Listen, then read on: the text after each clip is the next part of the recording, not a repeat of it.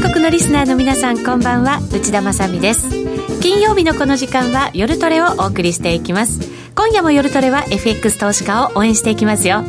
それでは今日の出演者紹介していきますまずは今日のゲストです H スクエアの佐藤隆二さんですどうもこんばんは佐藤ですよろしくお願いしますよろしくお願いしよろしくお願いしま。ますそして FX プライム by GMO の小杉団長はでい、す。小よ杉です。よろしくお願いしまろす。しくお願いします。そしてノーリーです。よろしくお願いします。よろしくお願いいたします。今日はこのメンバーで進めていきたいと思います。さてさてドル円はあまり動いていないような状況続いてますけれども佐藤さんユーロが結構動いていてそうですねええ今多分一番こう話題になったのはユーロでしょうねやっぱりそうですか、ねトレンドが出てますからねどんどん売ってるし、まあ、3 2017年以内の安値も取ってきたし、まあ、非常に面白いとこ来てるよね、これどうなんですかねさらにやっぱりちょっと下に行く感じでまあね値幅としてはそんな動いてないですよだらだら下げてるって感じで、そのだ下げらだらの下げてるのも2年ぐらい続いててもう3年目ぐらいに入ってませんまあ、そういう 長いですよごめんなさい僕ねほんの数数週間の話で見てましたごめんなさいね あのというのはレンジブレーキしてからの話の人なんでごめんな1.25みさたいなね。ねそれより三そっか急には長い来たね早い長いのがね長期的と、うんまあね短期的とこんなに話がずずれるもんかと今思いましたけどよかろうみたいなですね、うん、 そうでですもねまあ短期的にも長期的にも続いててねそうですねそうなんですよ、どうなんそでうしょそうう どうなりますかねでもそうですあのーまあ後でチャートも見せるんですけど、まああのーもうちょっと言っちゃったあのマクロンさんが大統領の旋回第1回の時のギャップはいあそこを埋める可能性はあるのかなと思ってて、これ結構もう梅にかかってませんうんあのー直近安値割っちゃったんでねそうですよね、うんもうちょっとかもうちょい。それもうちょいもうちちょっょといだこれだから埋めないから強いって言われてた時代うんもあったじゃないそうそうですか結構ね頑張っていたんですけねどね2年ぐらい前頑張ってまはしたよねねそんな感じでしたけど、結局ここまで戻ってきちゃったのかって感じですねそうですねちょまあ番組でも話しますこうユーロとか欧州金いろいろ問題出てきちゃいましたね正直言って100ポイントないじゃないですか。そうそうそう。そうそうそううんわお。週足でもね、そうか1.1を綺麗に割れてきちゃって、そうそですんよねな週ね。ちょっと弱いですよね。こねの後じゃあ詳しくはい伺っていきたいと思います、この番組は YouTube ライブでも同時配信しています資料もご覧いただきながらお楽しみいただけます動画につきましては番組ホームページをご覧くださいまたその動画に連動しているチャットもありますのでぜひ皆さんそちらからご意見そして質問などもお寄せいただきたいと思います随時取り上げてお答えしていきたいと思いますみんなでトレード戦略乗りまし、えー練りましょうそれでは今夜も夜トレ進めていきましょうこの番組は真面目に FX、FX プライム by GMO の提供でお送りします。お聞きの放送は、ラジオ日経です。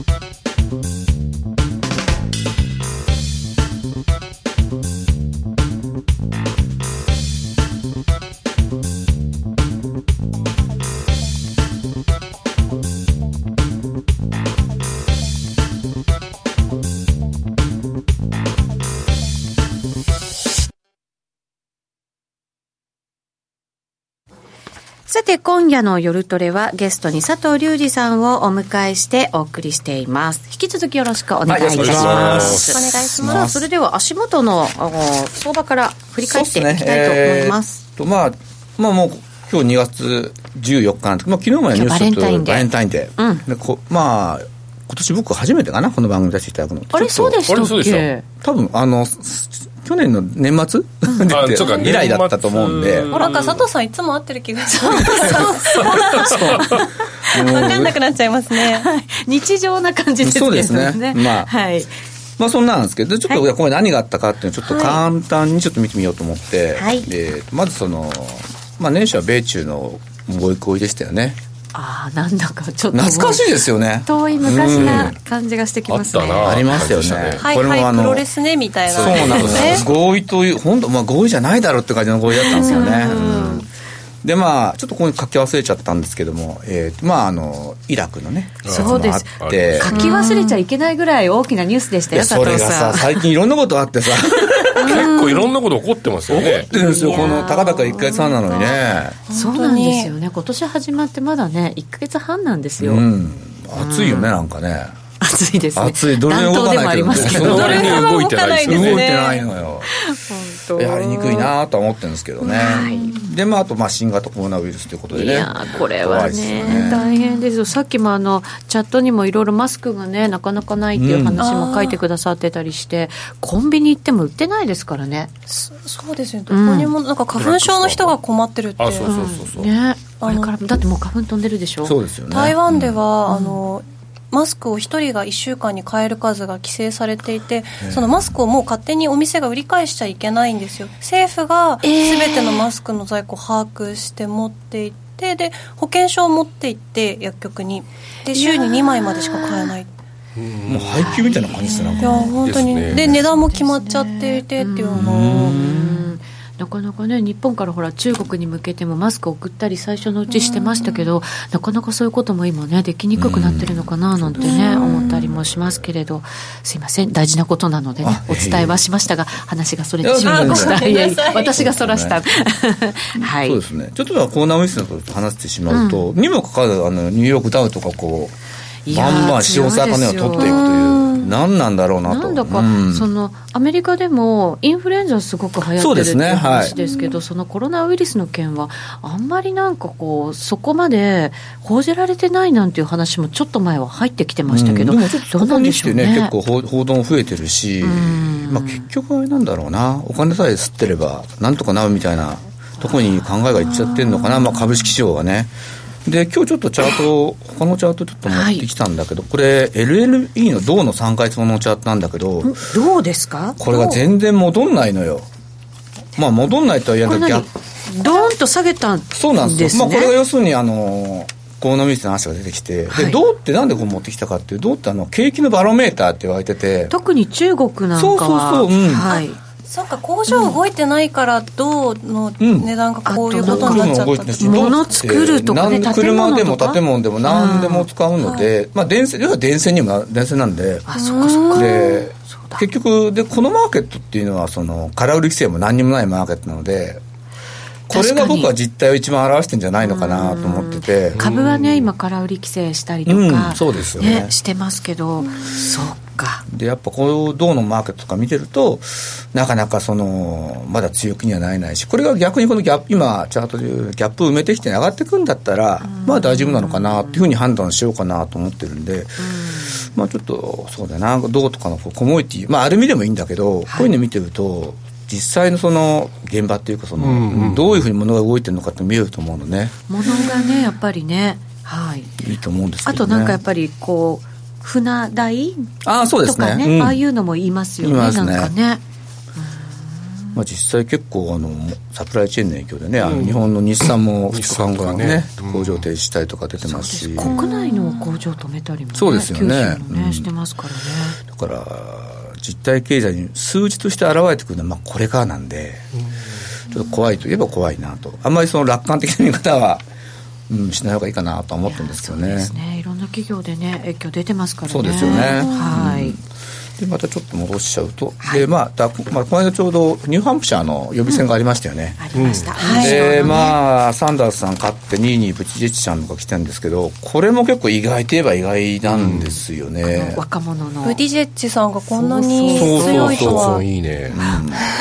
これ言いにくいんだよなかなか。ね言いにくくてようやく最近慣れてきた感じがじゃあ、あとはお願いしますいやね。いや 頼らないでくださいそこはあのバイデンさんの弱さも目立ってますよ目ね立っていますやもうね。すごい差ついちゃいましたねついちゃってますよねね大丈夫かしら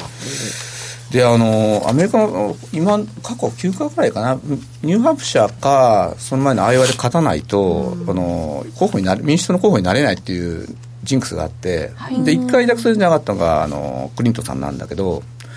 この前ちょっとバイデンさん厳しいのかなという、ね、なんか気はしますね候補から外れちゃってきてる感じがしますね。うんでブチジェッチさんの面白いのは、ええ彼ってその政策的には中道なんですよ民主党の中道派なんですよ、であの例えばサンダースさんみたいにその富裕層に対する猛烈な風をかけようとかするわけじゃなくて、はい、ブチジェッチさんを支持する人っていうのは結構民主党の中道派とあともしかしたら共和党の左派寄りの人、あの無党派層ででもどっちかというと共和党好きなんだけどそんなに右っぽくないって、まあ、幅があるんですけど、はいそれだったらこの人票は集まるかもしれないですよね実際この人が候補になった時に。えーえそうするとじゃあトランプさんにとってはブティジェッジさんが候補になるっていうことは民主党のまあだ一応代表になってくるってことは、一番脅威になるんですかどうなあーんそう誰なですんでねすあかねの、サンダースさんでももちろん脅威なんですけど、サンダースってやっぱ若、あの年寄りなんだけど、若者が支持するんですよ、ねえ彼。人気ですえよーね。なんでなんだろう、あの要するに一番今の若い世代が学生ローンの問題であったり、一番そのお金に対して厳しいんですよね。そうか富裕層には厳しいけれども、若者だったりとかお金あまりない人たちにとってはいい、うん、そうですよね。うんで、ブチセ政策ッツさんっていうのは、あの、サンダースさんほどこう左寄りの政策じゃなくて、で、民主党って考えたときに、この間の、えイギリスの総選挙の時に、労働党が非常に左寄りの政策を出してです、ね大敗したっていうのがあるん大敗で、ブチセッツだったらしかも勝てるんじゃないのかなっていうのが、そういう、なんていうのか、民主党の大統領候補に大統領にしたいと思う人が、そういう発想になってくると、この人が突き抜ける可能性は十分あるかな。なんかトランプさん嫌いっていう人たちが流れそうですようね。ん、そうですよね。なんかブリジェットさんのこうバランス感覚がすごい、程よいというか、誰も怒らせないけど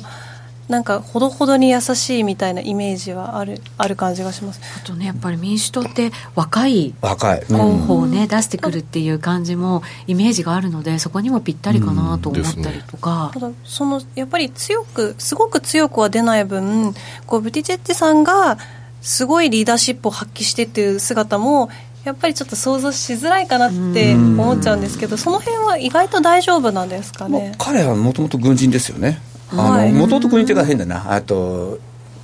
そもそもは、えーと、この人はどこだっけハーバードでしたっけ確か、ハーバード出て、その後、えゴールドマンだっけとにかく投資会社ですね。投資銀行に行って、その後軍人になって、うんで、この人は確か同性愛者ですよね。はいで、キャリアがね、すごいのよ、そういう意味で。いろんなのをカバーしてて、しかもこの人はあのプロテスタントじゃなくてキャソリックなんですよ、で面白いのがあのこの人のお父さんはノートン大学の教授なんだけどでノートンそうなん大だ学っていうのはキャソリックの大学なんでで彼もキャソリックで自分はその宗教的な信条っていうのはプロテスタントじゃないと言っててでアメリカってワスプなんですよ基本的にホワイトアングロサクソンプロテスタントこれがアメリカの本流、で彼は本流じゃなくてそのことが逆にいいのかもしれない例えばケネディさんもキャサリックだよねアイルランドでこういうなんていうのかなトランプさんみたいなすごい強硬なものに対して行く時っていうのは本流じゃないんだけど、若さがあって、しかも軍の経験ってこれアメリカ人はすごい評価するから、で同性愛者で彼が唯一支持を得られないのがアフロアメリカン要するに黒人層の支持がちょっと足んない、ここさえ攻略できれば十分可能性はあるんじゃないかなと思うんですけどね。で証券業界もサンダースさんだちょっと難色を示すけどこの人だったら多分そんなにノーとは言わないと思いますよだからその株価的にも悪くはないと思うしこ今ジェイドさんは黒人票取れればって書いていますけど、そうするともしブチジェッジさんが、えっと民主党の、まあはい候補に一番のねその代表になるんだとするならば、そこをカバーできる一応その副大統領そうですねのそこは誰が来るかですよねバイデンさんバイデンさん来るかなどうだろうそれバイデンさんなのうん、そうするね、オバマさんの、ね、副大統領に務めた人だから、そうですよねそうなると、ブルームバーグさんって黒人に人気が出てあるから伸びてきてるっていう話もありますよね。うんあそうなんうんですね、今すごい伸びてきてるっていう。そうかただ、最初でダッシュしたとしても、その後が、やっぱりこう重鎮の人たちが強いんじゃないかって言われてるところでもありますよね、予備選は。そうですね、うんでももう日程的に言っちゃうと実は、えー、とこの後かなサウスカロライナここでもう次がネバダがネネババダダだがあっそうてだサウスカロライナがあってその後もスーパーチューズデーなんでここまで要するに1位になったらそんだけメディアの扱いも増えるじゃないですか要するにどんどんどんどん報道してくれるんで、そういう意味ではあの効果があるし、まあ、そのために彼とのアイオワとかニューアンプシュですごい頑張ったと思うんですよね。うんでも早めに固まっちゃった方が票割れない方がなんかこう,、うんそうですねですねトランプさんに対抗するんだったら、ですねいい感じが、一番いいねのがいいと思う割れちゃうのが一番なんかトランプさんがニヤニヤしそうな感じが、ですよね。ねえあのニヤニヤする姿あんま見たくないよ ねあとドヤ顔、ねえまあ、常にドヤ顔な感じですけどなんかね僕トランプさんの映像いつも見てて違和感をいつも感じるのはスーツ着て赤いネクタイしてる時がすごく違和感を感じるんだよねえダメですか青の方がいいとか青のそうい方うが なんかあなんか低姿勢にいってんなみたいな感じがするんだけどすごく感情的な感じはしなまんかす攻よね撃的にすごく見えるんだよね青つけてる時なんか戦略なんだろうけれどわかもるわかる冷静に見える時が青のネクタイのそう時かそうそもうしれないですねそういうふうに多分選んでやってると思うんだけ色のど効果って大事、なんか経済政策的にはまあいいところもたくさんあるんでしょうけど、やっぱりこうなんだろう女性だったり自分の属性として、まあ、じゃあ白人じゃないとかっていうところでやっぱ迫害されがちな側にいる人間としてはトランプさんじゃない人頑張れって思っちゃいますよね。 そういう気分になる、ねえ確かにそうですねアメリカはだからここからスーパーチューズデーまでねそうですねはい、どうなっていくのかちちょょっとねっ見放せなとくなりますね面白い展開になってきたなっていう感じはねそうですありますよねそんなアメリカなんですけども、ちょはいっとじゃあ、最近、経済どうなのって、ちょっと簡単にだけね、はいちょっと今日はユーロを中心にいこうと思って、アメリカも簡単にだけちょっと見てみようかと思うんですけど、これ、ISM ですよね、これがこの間50を製造業が超えてきたといいや、はういことで。ちょっと意外感あるような回復な感じじゃなかったですか、うんでも10月からこう伸びてるところ見ると、ずいぶんやっぱりステレス テーパーテーマじゃない、あの、聞いてますよね聞いてますよね、これ。効果があるってことうんうんうん非常に効果が出てきたと思いますよ。すごいですねこういうねなんか効果の出方って、うん日本で何やってもあんまり効果が出ない感じにになってる感じがするんですけどまあでもあくまでこれ景況感だからあそう感じてるかどうかの気表、うん、あの数字ではない数字ではないってことおかしいメンなタル的そうどなうねメンタルのそうですねそういうところなんでそうか株も上がってるから余計にメンタルがうん反そう映でしすやよねすいってところはね、あるんでしょうねただねボーイングとかああいう状況の中であの制度が50超えてきたってのはああちそょうっでとすやよっねぱり驚きではありました確ねかにそうですねで失業率だ失業率そうちょなんですっとよだけ悪くなったんですけどうんそうですでねもそれでもね、うんいいじゃないですかその話題のちょっと失業率を見てみましょうか、ただ僕ちょっとこれに関して言うと心配があって、えっとこれこの間月曜日にジョルト求人が出たんですけども、これがねあんま良くなかったんです予想に反して悪くてへーえっとそうなんだこれでにジョルド求人っていうのはこれはあのーこれも労働省が出してる数あ数字なんですけどへもー、あの求人数とか、まあしえっと、か退職率とか、まあ、いろんな統計が、よりなんていうのかな、いつもの月初に出てくるものとはあれの森細かいやつです。そうなんです細ねかいやつあの、はい出た後に出るんですけども、これ見ると、2回って90万人ぐらい、求あの求人が減ってて、えー、そうなんですあか。のー求人が減ってるうんで、これ今回12月、11月なんで、この期間に求人が減るっていうことは、こう株価も良かったし、クリスマス商戦で、あの普通だったらそんなサービス業とか求人が増えるところがうん。減ってきてるっていうのがちょっと心配で、はい。で、上等求人のこの求人が減ってくると、失業率も底打ちっていうか、上がってくる、失業率が上がってくるっていうのかなうん、悪くなってくることが多いので、まあ、来月はちょっと1月の方がどんな数字出てくるのかっていうのはちょっと心配ですよね、特にあのコロナウイルスだったりインフルエンザの影響が出てくるとすると、うんいやちょっと。アメリカの失業率、もちろん景景気はいいですよ、景気はいいんだけど、その求人とか、そういう失業率って観点でいうと、もう、もう一番最後の局面うんに、そろそろ来てるかもしれないなと思いますね。ただね、さっきのこの ISM 見ちゃうとね、なんとなくね、まあ、とはいっても50だか らね、製造業。うんもっと跳ね上がらないと、すごいってま感あ、じすにはごいいないらっなていこわけとではすね。ないですよね。でも逆を言えばこう悪い、えー、と経済指標がなかなか出てこない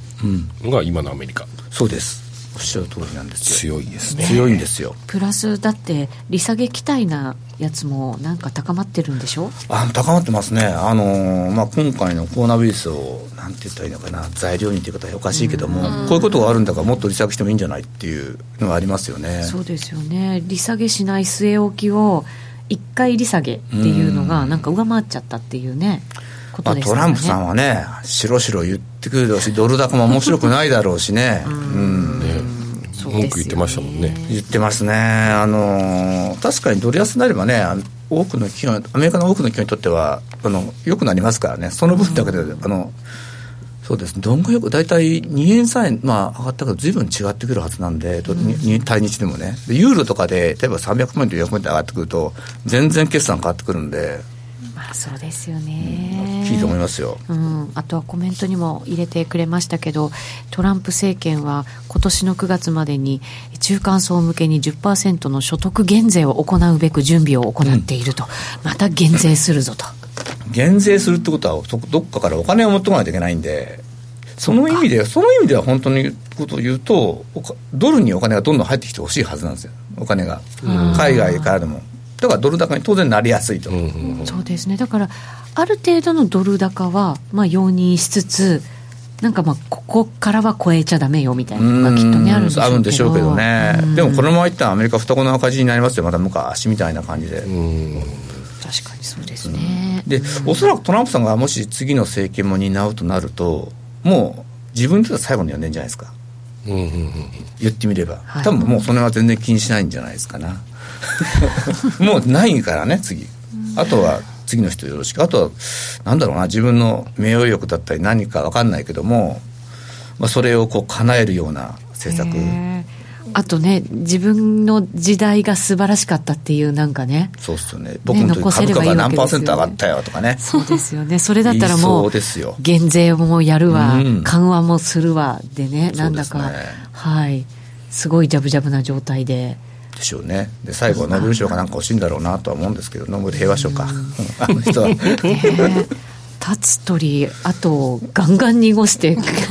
されていなんるかこの番組厳しいですね 結構ねいや感じがねしなくなもんなかいですけどねね自分の人気中にこう数字だけ良くてもやっぱ後に続かないっていうのはちそうょなっんとですよねねやっぱりねそうですねうん続いていくわけですからね、うん我々のそうねですねそのね生活はねまあ、そうですねだから中国とかしたら今のそのさっきの米中合意に関しても、うん選挙終わるまで多分何ももうしないでしょうね、うん誰と交渉していいかねトランプさんとしたところで変わっちゃったらもうしょうがないし、ですね確かに、そうですねだからもうここからそんな進むってことはないんでしょうね、うんだだからとりあえずの合意あ全然合意でも何でもないですけどねあんな数量輸入できないわけだ から、形だけ形だけだからお互い株で株価上がうならラッキーだなっていうああ、そうかそこだけですもんね、うんなんかね見てるところがねはい、アメリカはまあそんな状況ということですけれど、はいそうですねはい今日のこれが本筋ですかヨーロッパそうですね今日やっぱヨーロッパは先週っていうかな、まあ、先週今週か、はいちょっとびっくりなことがあってそんなにびっくりなことがうんまあ、特に政治絡みでまあね政治絡み、まあ、さっきのトランプさんもだからどうも為替なんだから経済の話はもっと本当はしないといけないんだけど、動かしてるのがどうも政治ネタが多くて、うんちょっとなんともなと思ってはしまうんですけど、まあ、一つはこのあのドイツのねキリストキリスト教民主党の CDU のこのクランプカウんカレンバウアーさんって言うんだっけそうですねこの人がトランプカレンバウアーさんえーっとえー去年10おとしかなもしかしたら18年の12月だったかもしれないけど、はいこのキリスト教民主党の主党首になって次期首相、メルケルさんがんがもう彼女にやってもらうという話になって、メルケルさんの後公認に継そう者ですはい候補候補っていうかもう党首になったんで、まあ、候補じゃなくてあの後継ですよね通常は党首あの党首が首相になるんあのだ大統領の党首になるんで、このままいくともう、うんこの方で決まりだったんですけどもここに来てちょっと辞任をしたと。これは一体何があったうんんですかとねあのドイツのその地方選挙とかで、あの AFD、えー、何でしたっけ日本語で言うと何でしたっけドイツの多分選択とかなんかありましたちょっと右受け、右利き用のと党このが名前そうですね、うんえっ、と3つ連続で勝っちゃったんですよいやー地方選挙見てではいかつそ,、えー、とそこの小のの首その地方の中の、まあ、知事みたいな人なんですけど、これをそのそこの地区の CDU あのキリスト教民主同盟がドイツのための選択と同じ人を押してしまったうん要するに本来だったらそのう右傾化している政党と同じ人を押さないところが押し押すような形になってしまってうんそれがちょっと問題になってるんですよ今。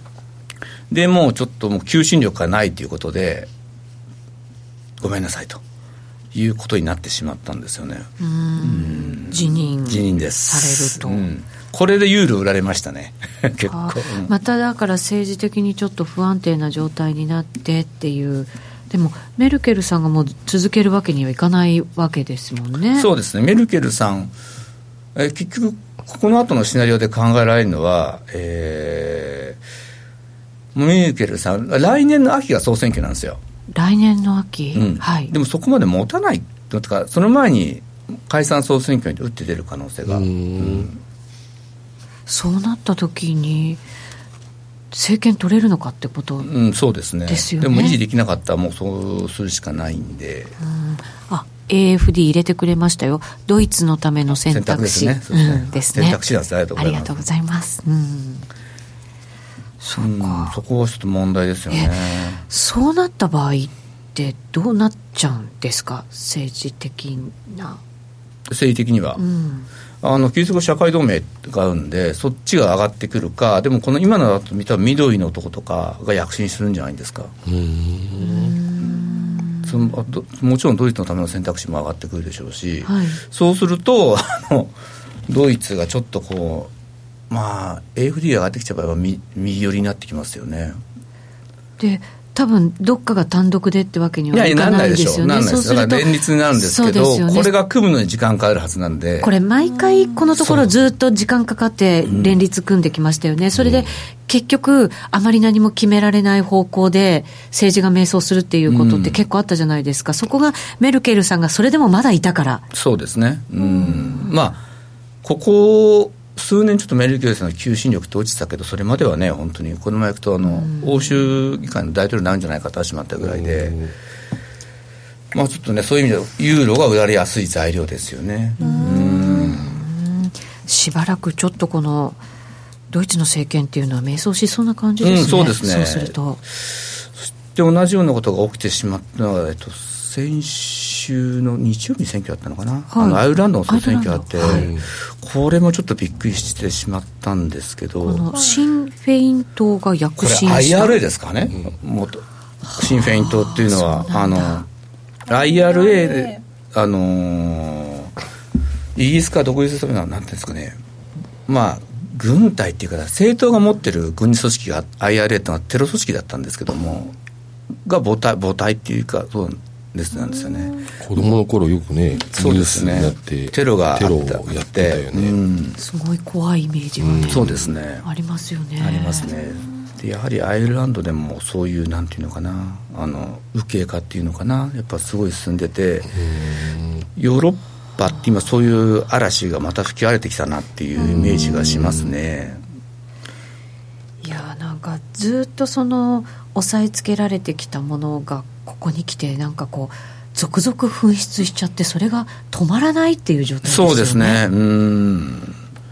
で、アイルランドの場合、この共和党って今38席取ってるこれ実は第2党なんですよ。で、第1党だったのが統一アイルランド党、今35席なんですけど、要するに第1党が、えーと、第3党、第3党まで起こっちゃってるのかな。なって、それで、統一アイルランドと共和党が連立を組んでいたんですけども、はいち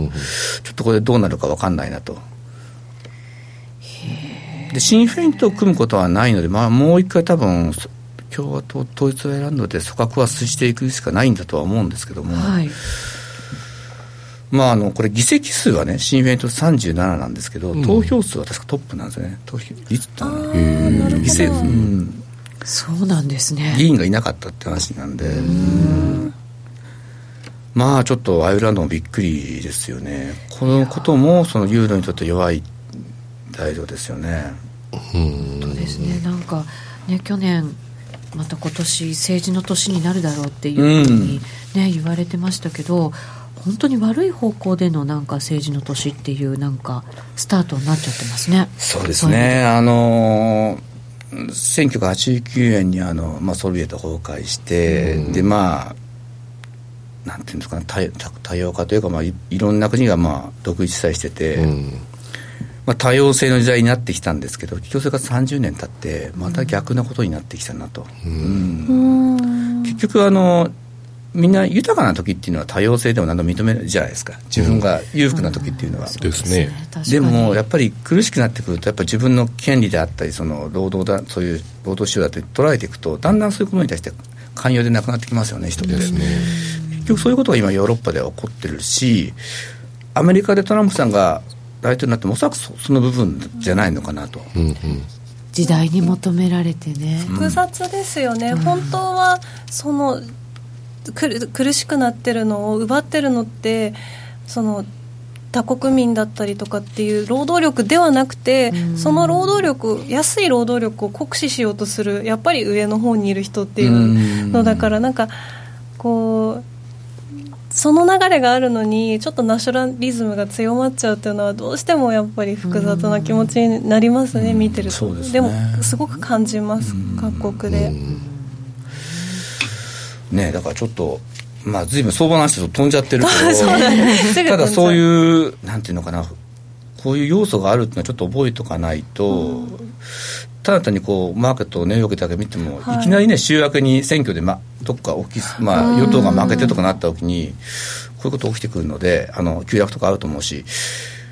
まあ、あの選挙日程であったりいろんなの今年は注意してやんないといけないなと特に思いますね。そうですね特になんか通貨の中でユーロが政治的ななんかこうんう影響が一番大きい気が私しちゃうんですけど、まあそもそもいろんなあのね、国を集めて集る状ま態ってる状態なのでねいろんなところで何かが起きるリスクがあるってことですよねそうきですよねっとねそうですよなんかだって貿易の話にもすぐつながってくることだろうし、選挙選挙気にしないとですねね本当本当これだから来年のそのさっきも秋に、えっと、ドイツの総選挙があるって言ってましたけど、その前にもまだまだなんかいろいろね前倒しでありそうな感じもしますからそそうう,、ですすると目が離せない感じに、ね、なってくるのかもしれないですね。 まあちょっとヨヨーロッパ特にユーロは要注意ですよね。はい経済的にはどうなんですかちょっとね立ち直りも見せてた、そうなんですよ。感じもするんですけど PMI とかも良くなってきてて、うん毎日の PMI を見てるんですけども、まあ回復基調だねと思ってて、まあ僕ユーロ今年はちょっと上がってくんじゃないのかなと基礎収支との動き見ててもよお金は入ってるんで、あの悪くはないなと思っていたんですけどやっぱり政治的な混乱とあと例えば、コロナウイルスなんてのはこれドイツって中国との貿易多いのでこれから多分響いてくるんじゃないのかなそうですねなんか直撃しそうなねうん感じしますよね。そういう意味でもちょっとこうタイミングが悪いなっていう感じはしますねまあ、出てる数字12月ぐらいまでですもんねそうですねこれくらいですもんね、でちょっと今 GDP を見てみても、はいまあドイツとユーロのまあ一応下がってはいるんですけども少しずつまあどうかなまだマイナスにはまああの修正値になってはいってないので、はいあれかなと思っていたんですけどねで今日もねあのえ0.3でしたっけ0.3 0.3でしたですよね、はいだからあのい一部ではマイナスになるっていう予想もあったんで、まあそういう意味ではまあ良かったんですけど逆に言うと、これでドイツは財政出動はまたしにしないだろうなとあそそうういうかことか。悪い方が財政出動ししなきゃみたいな感じそうにでなるすね、うん、でドイツって結構やっぱ頑固なんですよ財政にあの頑固昔からの流れがそうでねすねありますよでね。財政規律っていうものに関して非常に厳しくて、うんあきちっとしてるイメージはあありりまますすよねね、うんあるある。だ硬いかイメらージがね。そういう意味でもねなかなかあの 簡単にはしてこないなっていう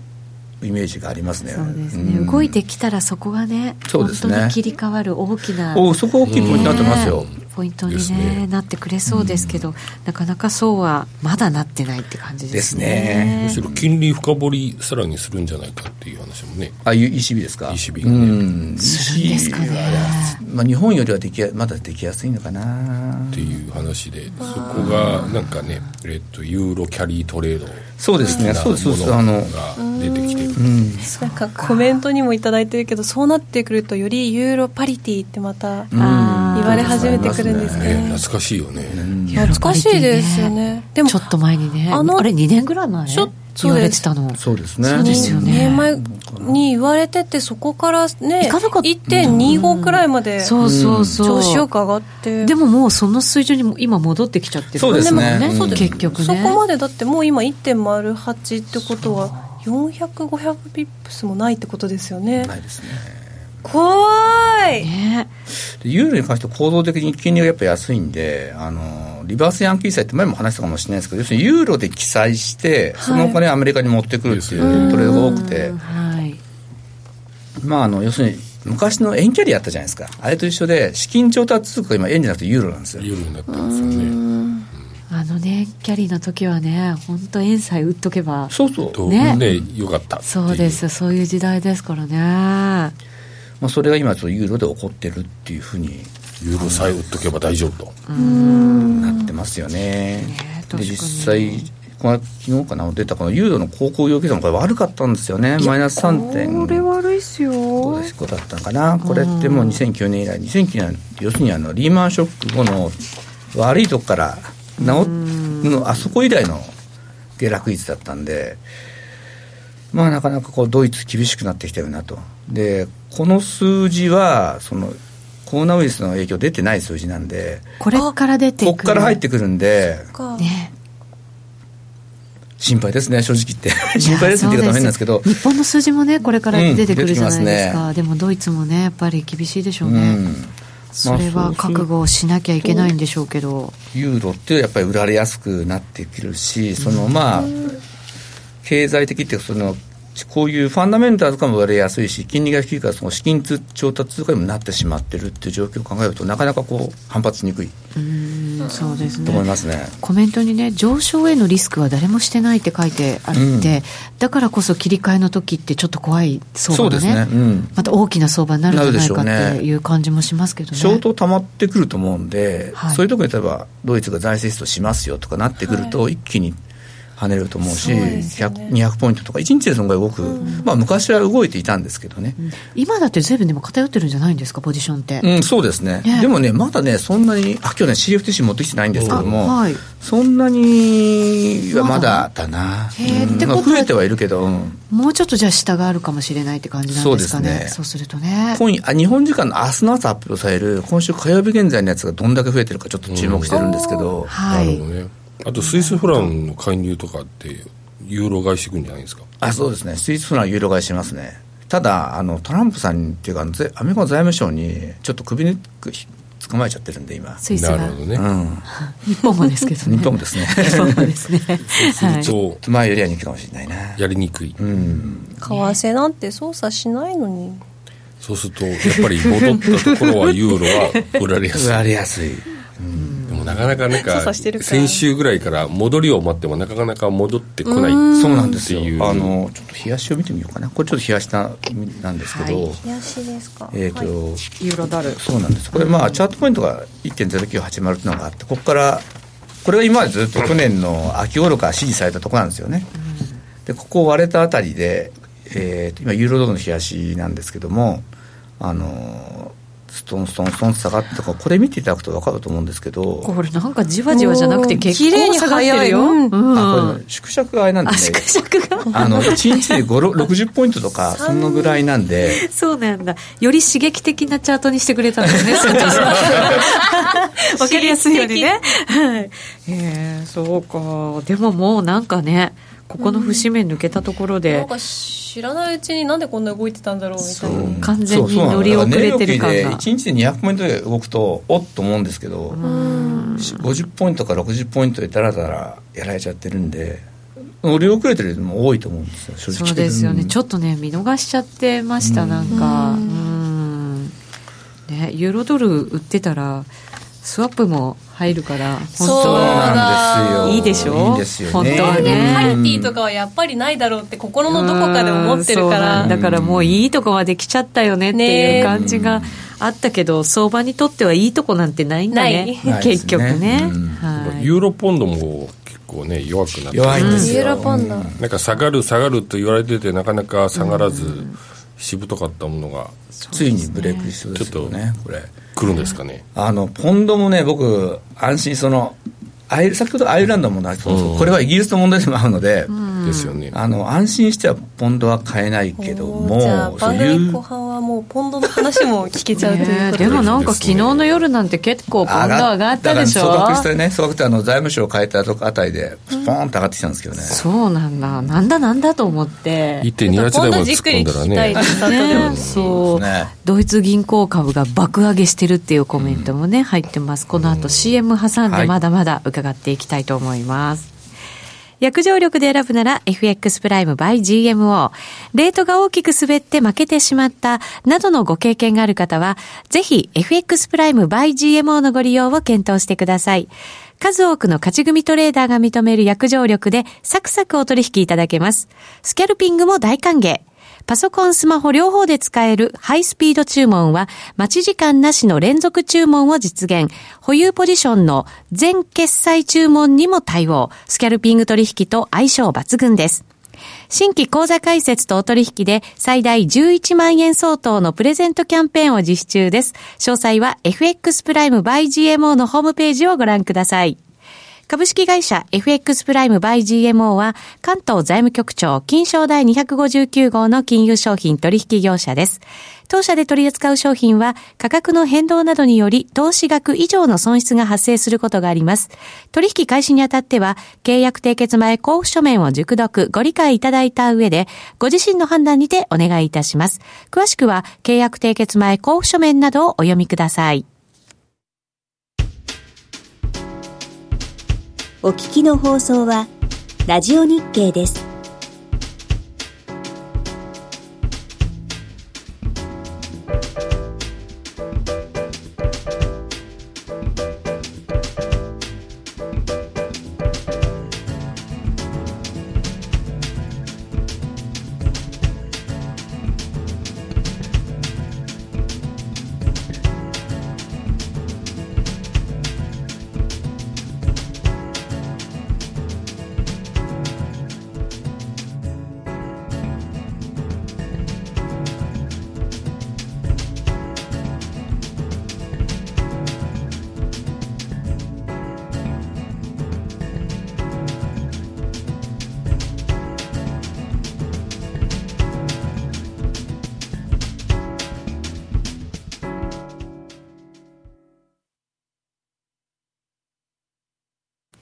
さて今夜の夜トレは佐藤隆二さんをゲストにお迎えしてお送りしています引き続きよろしくお願いいたします,、はいよろしくお願いしますえーさてユーロの相場の話をね伺っておそりうでますしねた、はいろいろ今さっき日足を見せたと思うんですけど、ちょっと週足見てみようかな、週足長いですね長めにねはい、えーっとこれが今日1.8ドル25まで下がったのかな一回、で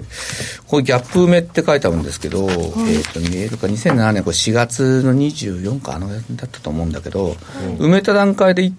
1.0740まで下がるんですよ、でその前の日のえーっと大統領第1回大統領選の直前の金曜日の安値が1.1えー、066いくつだったのかな、だからターゲットとしては1.06台、 1.06う台、んはいこのぐらいまでは十分あるのかなあと200ポイントぐらいですかうんまずはそこですねなんかすぐいっちゃいそうだね200ポイントこうだらだらやっちゃうとね本当にすぐ埋め始めたら早いと思いますそうですよねでその埋めたところで止まるのか止まらないのかうねんなんかトレンド的には新しく債が始まったようにも見えるんでねちょっとあのブレイ新クしくうんブレイク相場そうそう始まっちゃった感じ、うんちょっとね なんでおかしいですかこのギャップ抜けちゃった、うん止めたら結構大きいですよね。そうで、なんだ1.0980も抜けちゃったんで、そうなんですよ。上はその1.12から1.150とこれ抜けたら上に僕跳ねるかなと思ったんですけど、どっちかなと思って下に抜けてしまったんで、うん、そうですね。思った以上になんかね弱いんですね弱いですねそうするとね、うんはあでなまあるほどユーロって結局ユーロドルの通貨ペアってのは、まあ、世界で一番取引多い通貨ペアなので、それが動くと多分他の通貨も嫌顔でも動くことになってしまうので今まで動かなかった通貨もちょっと動き出すかもしれないですね。そうさっき今度さっちっちゃい今度どうしてノーディーがこそこそ話なんだえ多分マイクには乗ってるぞ、ユーロユーロポンドユーロポンドユーロポンドやりたいのユーロポンドノーディーうんああユーロポンドか。まあユーロポンドっていうかそうですねポンド絡みが気になってしかったポポンンドドド絡みがねルでねちょっとあーあんまりいい感じじゃなかったんでポンドドポンドドルルやからちょれったとポンドドルのチャート出してみましょうポンドか。内ドル田さんのポンド昨ドル日やられたの夜の上昇でやられちゃったの売ってたんですね売ってたから、うわこの手に入るしって思ってつい売っちゃいますそうよなんねですよね、まあ、昨日ちょっと財務省がね、新しく変わったところでポンと入ったんですけど、僕でもこれもね、そんな、じゃあここからガンガンう買っていけるかって、まだ早いような気はするんですけどね。なんかこれ見ると下がりそうねチャートに見えませ、うんん、週足はね、だから週足で見るとそんなに強くない。ねえただ、ポンドって要するに1、2度の幅が200ポイントで動くときはあるので、それでやられちゃうんですよね。はっきり言うと。ああの、ります上下にもう100ポイントずつ動かれちゃうとあーああなりますよね、そうです確かにそうだよ方ね向性としてはこっちだったんだろうなみたいなのもちょっとこうだからどこまでね許容するのかって資金そう管理みたいそなうのそうがすそごういなの難しいそうなのレバー下げてすねでもどうなんそうか、もうちょっと短い足もっとよかったね。そして時間足とかあったらもうちょっと分かりやすかったかもしれないけど、そうね、ポンド、まあ、僕も、ついこの間までポンド動かなかった。ポンドじゃなくて他の通貨動かないでポンドやってたんです、はいやってたんですよ、結構。で、この通貨やっぱり、例えば、まあ、な何がいいかな。例えば、21でも、もうちょっと短い方がいいかな。あの、12でもいいかな12ぐらいでもいいんだけど移動平均の乖離率が例えば2.5%とか3%いったら、利遇になる利遇とかね自分へのえそこで逆張りいまあそれもいいと思うけど怖いいんですやでめとき ます勝負に出 るな痛めにあったばっかりだからやめときますあの僕はそんなふうにやってましたそうあの移動平均の乖乖離離率か率見ながらやってました移動平均の帰り率まあ行き過ぎる通貨だからそう戻うだからだからポンとちゃんと利確する、うん利確しないとこの通貨って、つい30分前まで結構ねの利が乗ってたのに、ちょっと目が合った瞬間にとんでもないこと起こってることあるんでそうですよ今までトレンドに沿って上に上がってって一回はトレンドライン割れて売りかなと思ったけどまた上がってきて多分内田さんは買いトレンドに乗ってうまく取ったから今のこう上下についていけないんああなるほこれ本当往復ビンタされますもん、ね、うん簡単に、うんどございますうね、ん、本当にそうトレンドが出てた時の残像が残ってんだよねいや、くっきり残ってますよ。わかりますでなんか時間も結構バラバラとか動く時に一気に動うんそうくですねイメージはあるんですけど、なんかねうねとはいえついポンドに手を出しちゃう動くからねただこれ新鋭を取ってないからね上も下もそうなんですよねだから今はそうなトんだレンドがない状態なんで逆張りで動いた方がいい相場にもうなっ小ちゃってる杉よさねんになんか説教するっていう小杉さんに教えられるなんて。上から見られてユますかーロらが動いねてる今わざわざポンドやんなくてもっていう気持ちはするんですかねうんそうですねうん、そうか。やっぱり今、中心ユーロね、見ておくべきなのかもしれないですね。でまあ、円絡みでユーロ円とか好きな方もいらっしゃるとおーユーロ思円もうので動いて一るん応ですかユーロ円も持ってきてみたんですけど、うんええ、えまあ、ドル円は、まあ、多少もっとやっぱユーロに引っ張られるからちょっとやっぱ弱いですよね週和してみてもちょっとこれ崩れかかっててですよでねドル円110円の前半重いじゃないですか、まあでまたこれ切り替えちゃうと116円とか116円ってことは、えっといくらだユーロドルが1.075万とかでドル円が108円とかってそのままいっちゃうのかなもう多分うんうんうんだから十分116円ぐらいはあってもおかしくはないかなえ